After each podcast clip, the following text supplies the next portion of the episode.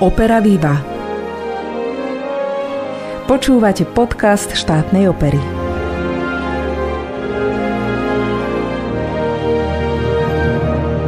Dobrý deň, milí priatelia, vitajte pri počúvaní. Dnešný podcast je venovaný našej pripravovanej inscenácii favoritka Gaetána Donizettiho. Jej premiéra nás čaká 4. marca v jednom speváckom obsadení a 5. marca v druhom. Táto Belkantová opera sľubuje skvelý hudobný zážitok. Aký, to sa vám pokúsim sprostredkovať v nasledujúcich minútach. Pomôže mi pritom záznam favoritky z roku 1955, na ktorom pod taktovkou Angela Questu spievajú naozaj vynikajúci speváci. Fedora Barbieri ako Leonora, Gianni Raimondi ako Fernando, Carlo Taliabue ako Alfonso, Giulio Neri ako Baldassare, Mariano Caruso ako Don Gasparo a Loretta Di Lelio ako Ines. Hrá Orchestra Sinfonica de Torino de la Rai. Ja sa volám Alžbeta Lukáčová a budem vám robiť sprievodkyňu touto hudobnoslovnou exkurziou. Príjemné počúvanie.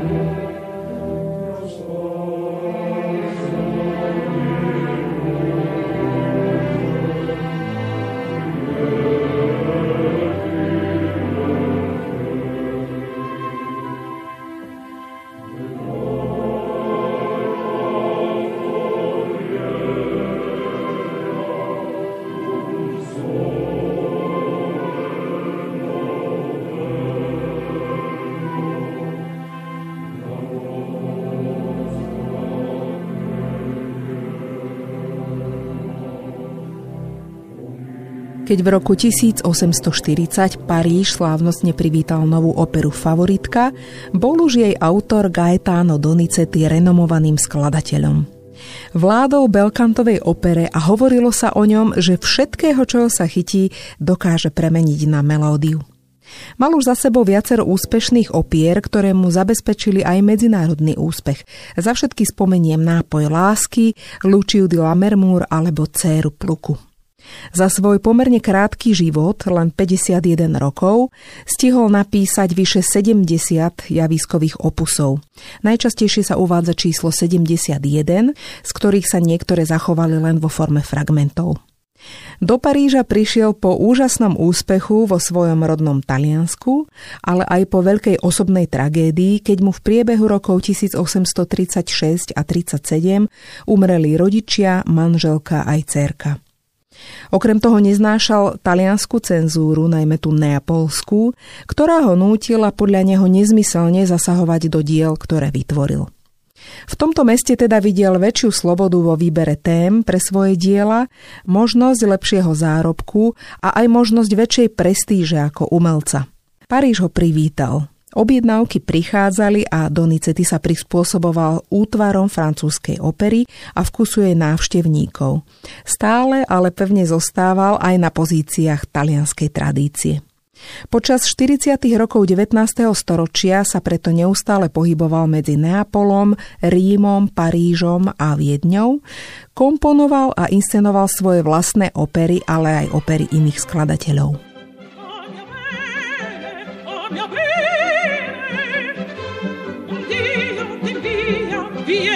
A sol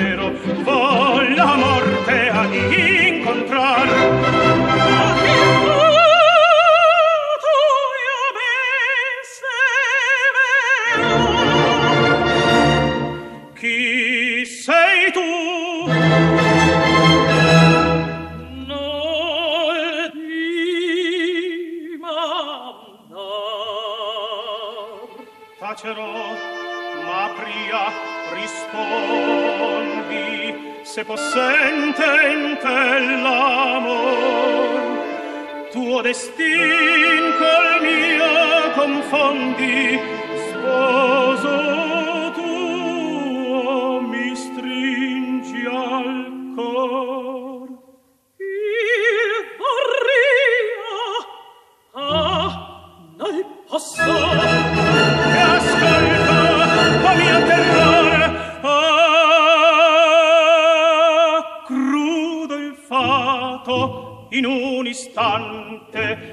avventurato a pien mi fe.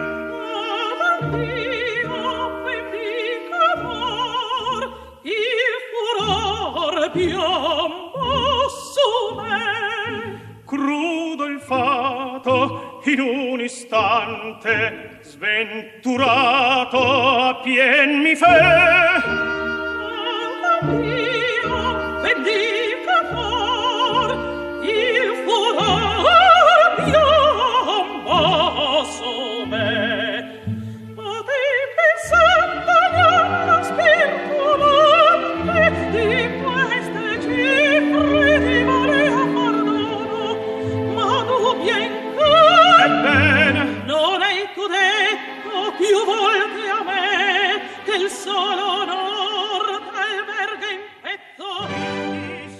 Donizetti v období jesene a zimy rokov 1839 až 40 pripravoval naraz viaceré opery. Vojvodu z Alby, ktorá nakoniec zostala nedokončená, už spomínanú dceru Pluku a mučeníkov. Vo vzťahu k príbehu opery Favoritka je však podstatná objednávka na novú operu od Théâtre de la Renaissance. Išlo o Aniela z Nisidy. Libreto k nej napísali Alphonse Royer a Gustav Weiss podľa veršovanej drámy Nešťastní milenci z roku 1790. Príbeh tohto diela bol však krátky, keďže ho Donizetti pre krach divadla nestihol uviesť.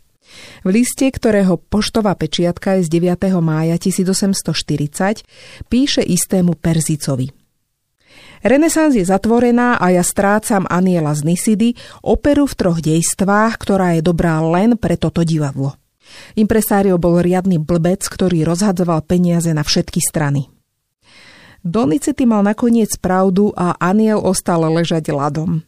Skladateľ napriek ťažkostiam pokračoval v práci a komponoval ďalšie dielo Adélia pre divadlo Apollo v Ríme. Netrvalo však dlho a prišla nová objednávka tento raz na Grand Operu Favoritka.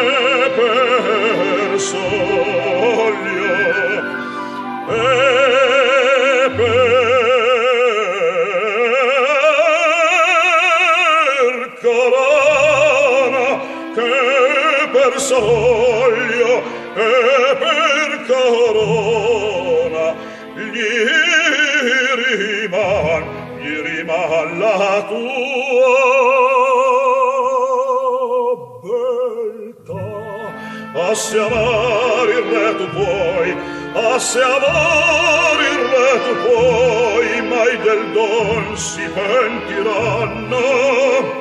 Mai del don no mai del dol si pentirà. Se per soglie per corona gli rimane tua beltà gli rimalla tua.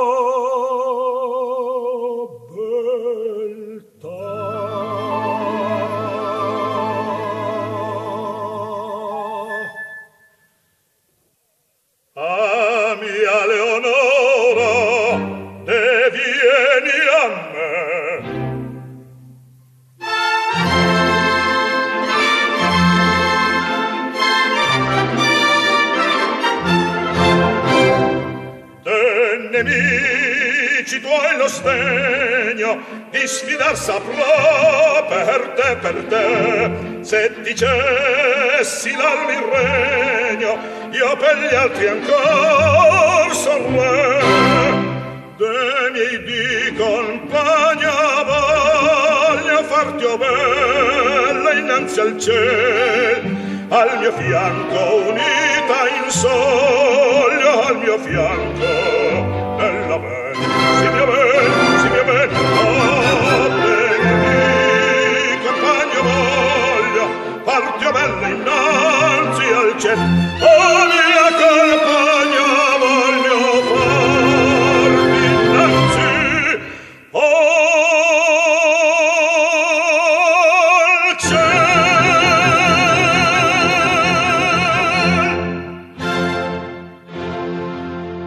Po návrate z Milána do Paríža dostal skladateľ od vtedajšieho riaditeľa parížskej ópery Leona Pieta dva návrhy.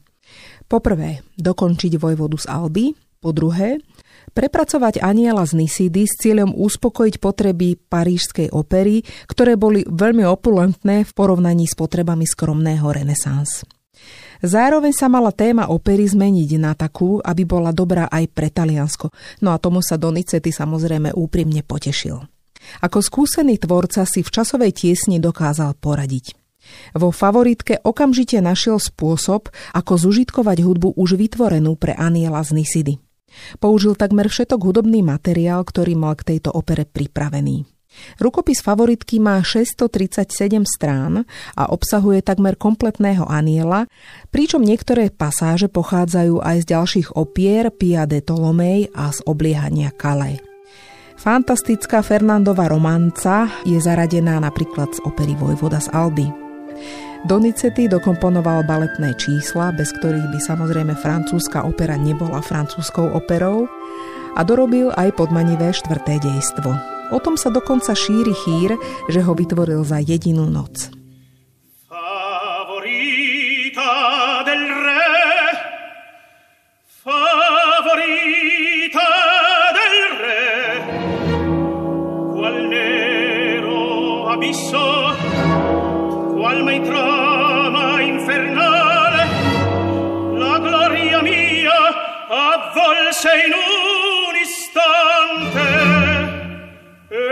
speme tronco.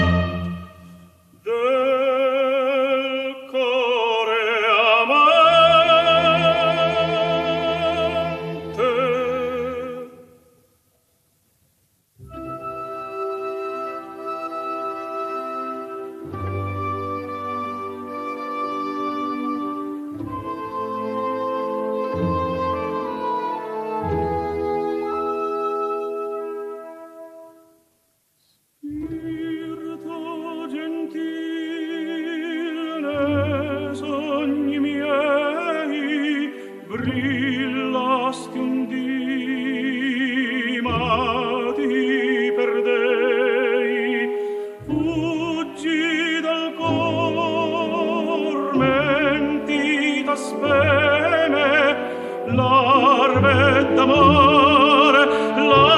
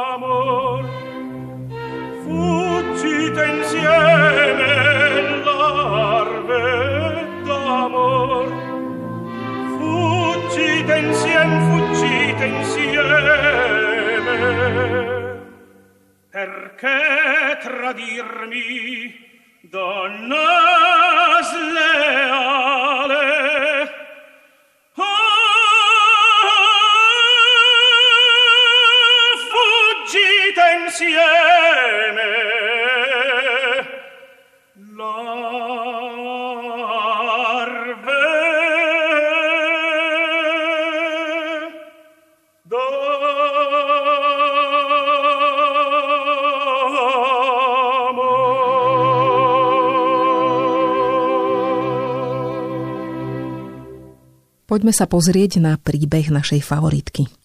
Nachádzame sa v Španielsku v roku 1340. Kláštorný novíc Fernando sa pri spoločných modlitbách zamiluje do krásnej ženy. Nevie, o koho ide a netuší nič ani o vážnosti jej spoločenského postavenia. Fernandova náklonnosť je ale natoľko intenzívna, že sa so svojimi pocitmi zdôverí otcovi, opátovi Baldazáremu. U neho však nenachádza pochopenie a po roztržke dokonca opúšťa kláštor. Chce dievčinu za každú cenu nájsť. Zistí, že jeho múza sa volá Leonora. Za pomoci jej priateľky Inés sa dostane do Leonorinej blízkosti a vyznáva jej lásku. Leonora sa však Fernandovi neprizná, že je favoritkou, teda milenkou kastilského kráľa Alfonza XI. Fernanda tak musí opustiť, ale zanecháva mu list, ktorý mu má pomôcť v úspešnej vojenskej kariére. V druhom dejstve sa chce kráľ Alfonso po podrobení maurskej krajiny opätovne stretnúť so svojou favoritkou Leonorou. Na počesť svojho víťazstva usporiada balet, na ktorom ju na prekvapenie celého dvora usadí po svojom boku. Počas baletného predstavenia Don Gasparo, kráľov pobočník, zadrží list od Fernanda adresovaný Leonore. Don Gasparo samozrejme list odovzdáva kráľovi, ktorý na Leonorinho nápadníka žiarli. Na oslave pri príležitosti víťazstva sa neohlásene objaví Baldazáre s pergamenom, na ktorom je pápežská pečať. Žiada kráľa, aby sa zriekol hriešného pomeru s Leonorou a vrátil sa k svojej právoplatnej manželke Baldazareho cére. Kráľ dostáva jeden deň na rozmyslenie. Con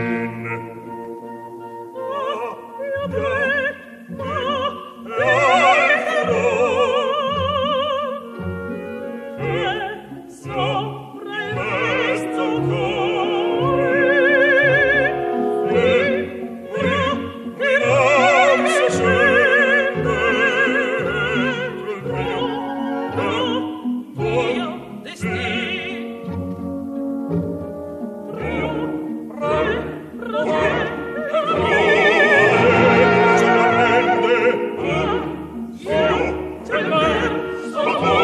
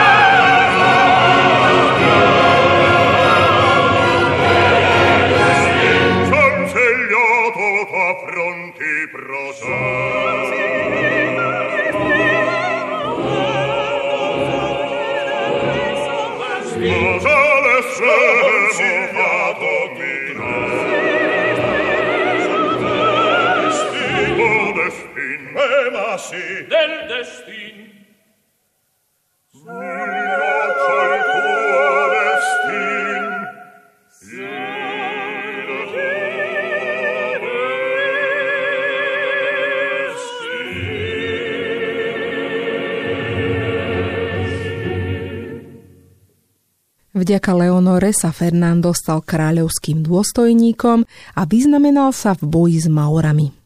Prichádza do kráľovského paláca a hľadá svoju múzu. Na scénu však vtrhne kráľ Alfonso s Donom Gasparom. Kráľ nariaduje priviesť Leonoru a uväzniť Inés. Alfonso si všimne Fernanda a pýta sa ho, čo si praje ako odmenu za svoje hrdinské služby. Fernando ale nevie, že Leonora je kráľovou favoritkou, preto sa mu zveruje s láskou k nej a žiada o jej ruku. Kráľ mu dáva súhlas a sľubuje pomoc. Takéto vyklúčkovanie z kompromitujúceho položenia mu v podstate vyhovuje. Leonora sa teší, ale má obavu z toho, že sa jej milý dozvie pravdu o jej minulosti. Fernando sa totiž musí dozvedieť o jej pomere s kráľom a až potom sa rozhodnúť, či si ju vezme za ženu. Poverí Ines, aby mu povedala, ako sa veci v skutočnosti majú. Tá však správu nedoručí, pretože ju medzi tým uväznia. Kráľ oddáva Fernanda a Leonoru. Do paláca prichádza Baldazáre, Fernando ho nadšene víta, ale otec mu prezradí, že jeho družka je vlastne kráľovou milenkou. Fernando sa cíti byť podvedený a prekľaje Leonoru. Spolu s otcom odchádza opäť do kláštora. Štvrté dejstvo sa začína scénou, kde vidíme, že kráľova právoplatná manželka Baldazáreho dcéra je mŕtva. V kláštore sa na jej pamiatku slúži zádušná omša. Fernando sa vrátil do kláštora a svoju budúcnosť vidí už len v mnižskom habite a v modlitbách. Zúbožená Leonora sa taktiež dostáva do kláštora a prosí Fernanda o odpustenie.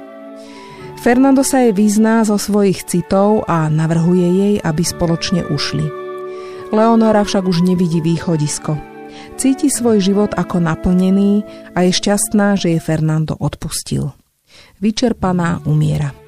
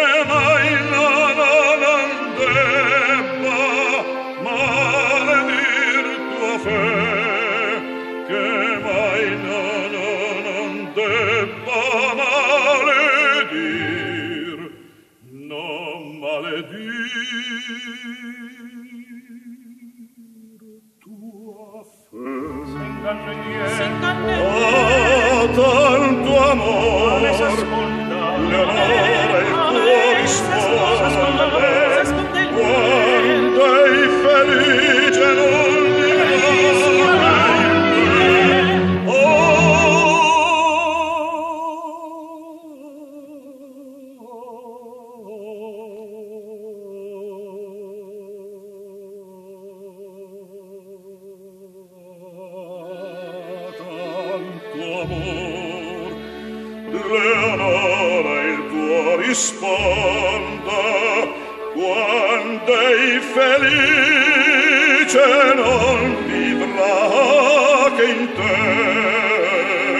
dolce la speme del suo cor seconda che mai non debba non debba maledire.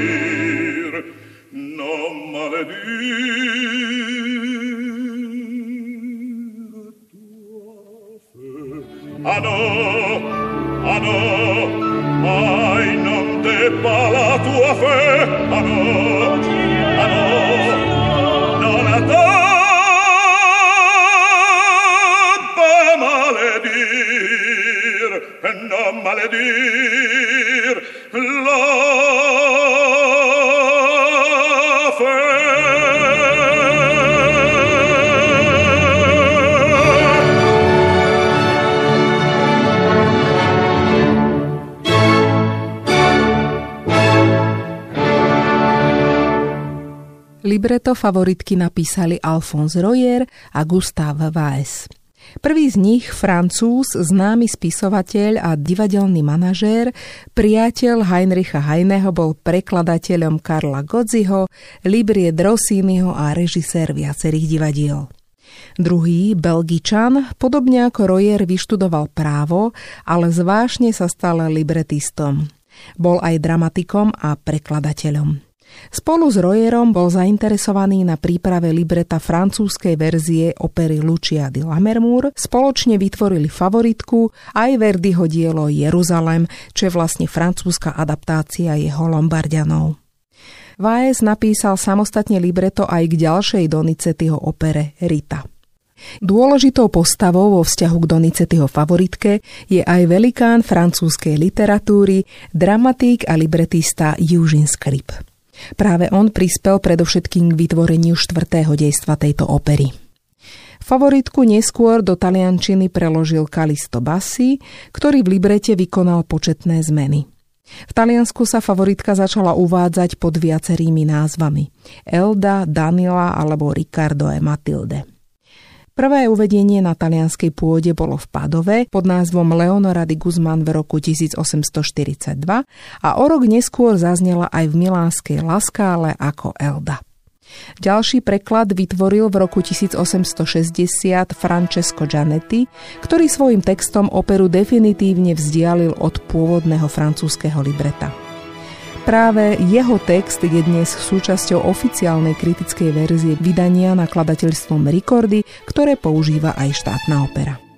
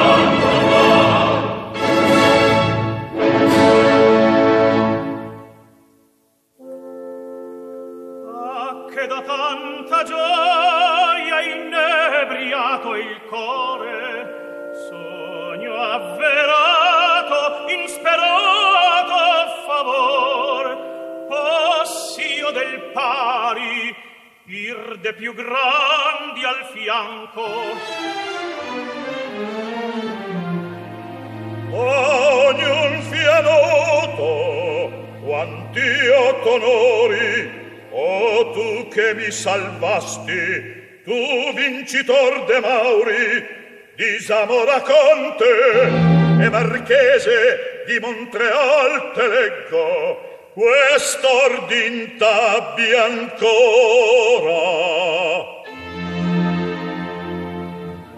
E ben che parvi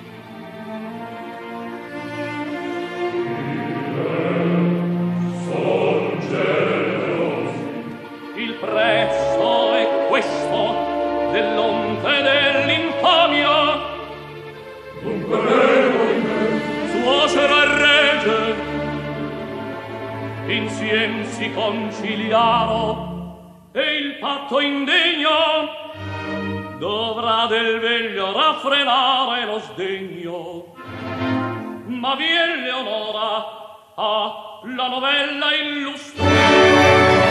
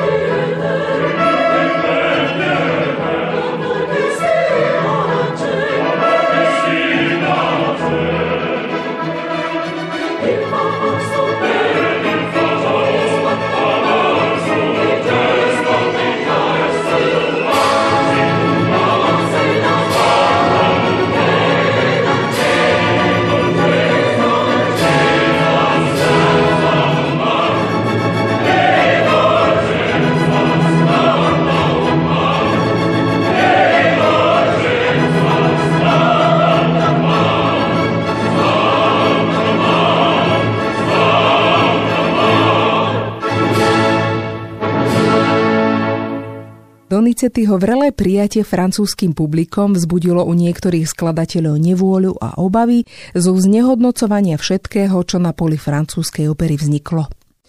Velikán francúzskej hudby Hector Berlioz v čase, keď jeho postoje ešte neboli voči Donizettimu také otvorene nepriateľské, sformuloval niekoľko estetických úvah, kde zdôrazňoval diametrálnu odlišnosť základných charakteristík talianskej a francúzskej opernej kultúry.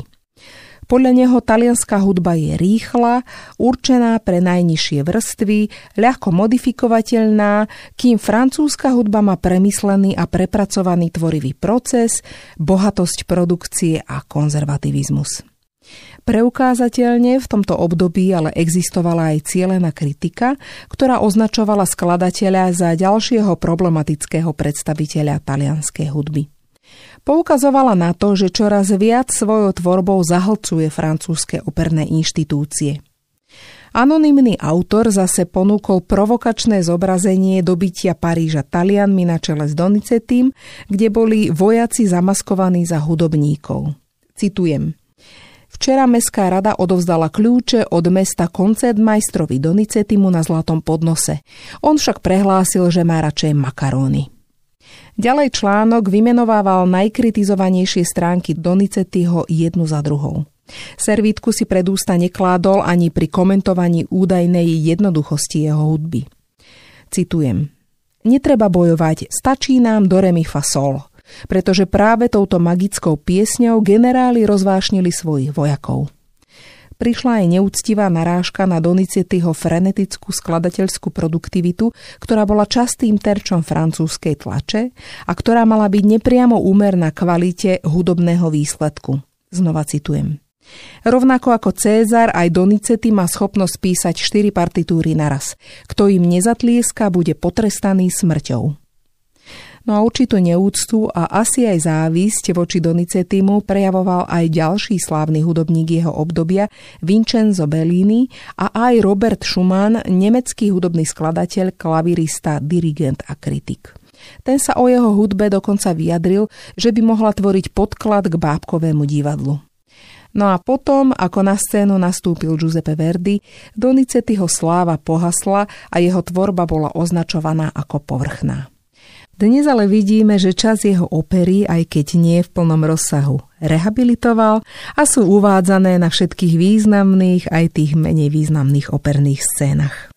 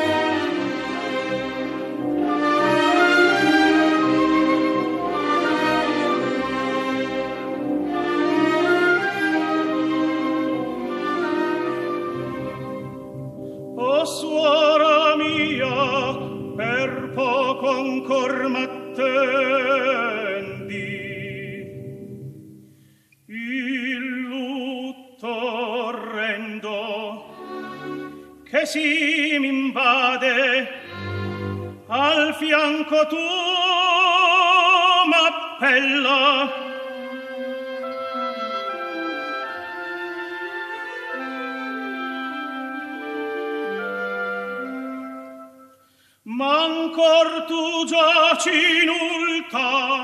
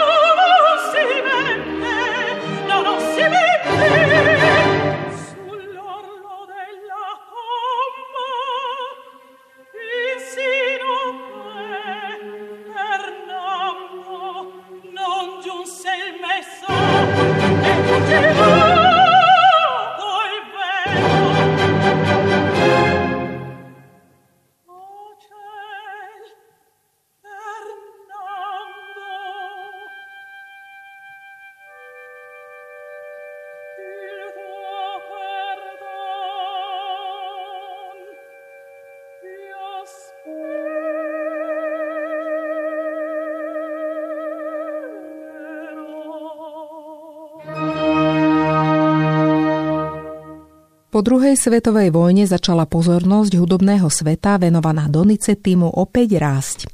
Legendárnou sa stala inscenácia z roku 1957, keď bola v milánskej Laskále uvedená Anna Bolena v hlavnej úlohe s Máriou Kalasovou pod taktovkou Gian Andreu Gavaceniho a v réžii Lukina Viscontiho. Zaznamenala nevýdaný úspech. Na Slovensku sa renesancia predverdiovskej belkantovej hudby začala o neskorene. Zásluhu na nej má práve dnešná štátna opera, ktorá v roku 1983 uviedla Donizettiho bufu Viva la mamma. V slovenskej premiére tu v roku 1992 bola okrem iných uvedená aj jeho favoritka v hudobnom naštudovaní Waltera Atanáziho a v réžii Mariana Chudovského. Nezabudnutelné kreácie Leonory de Guzman vtedy stvárnili v alternácii Tamara Brumerová a Alena Dvorská Hodálová. Dramaturgická línia objavovania neznámych diel ranného romantizmu pretrváva dodnes. Po úspešnom Rossiniho Otelovi z roku 2019 sa po 30 rokoch opäť vraciame k favoritke.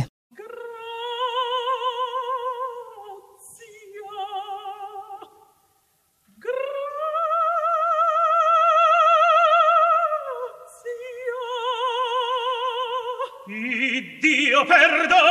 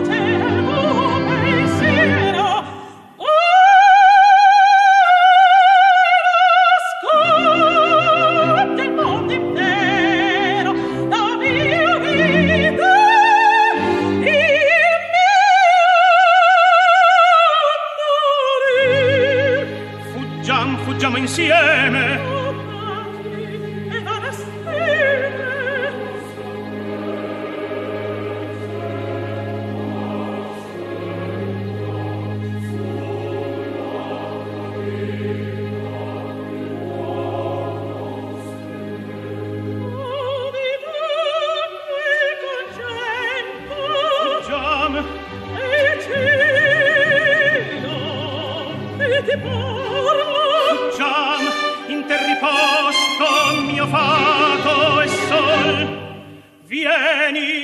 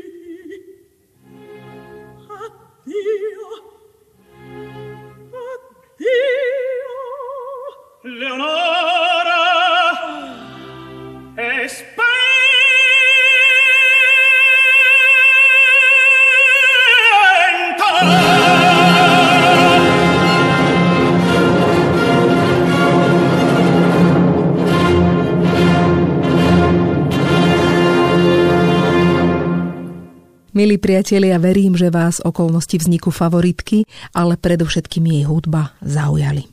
Ak je to tak, určite neváhajte a zadovážte si lístky na prvú alebo druhú premiéru, ktoré sa uskutočnia v podstate už o pár dní 4. a 5. marca.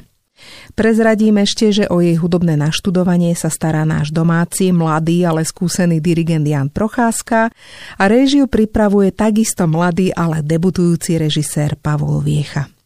Toto predstavenie samozrejme budeme potom hrať aj v nasledujúcich mesiacoch, preto určite bude možnosť vidieť ho pre všetkých, ktorí oň budú mať záujem. Ďakujem, že ste dnes boli s nami. Od mikrofónu vás zdraví a dnešný podcast pripravila Alžbeta Lukáčová. Majte sa pekne.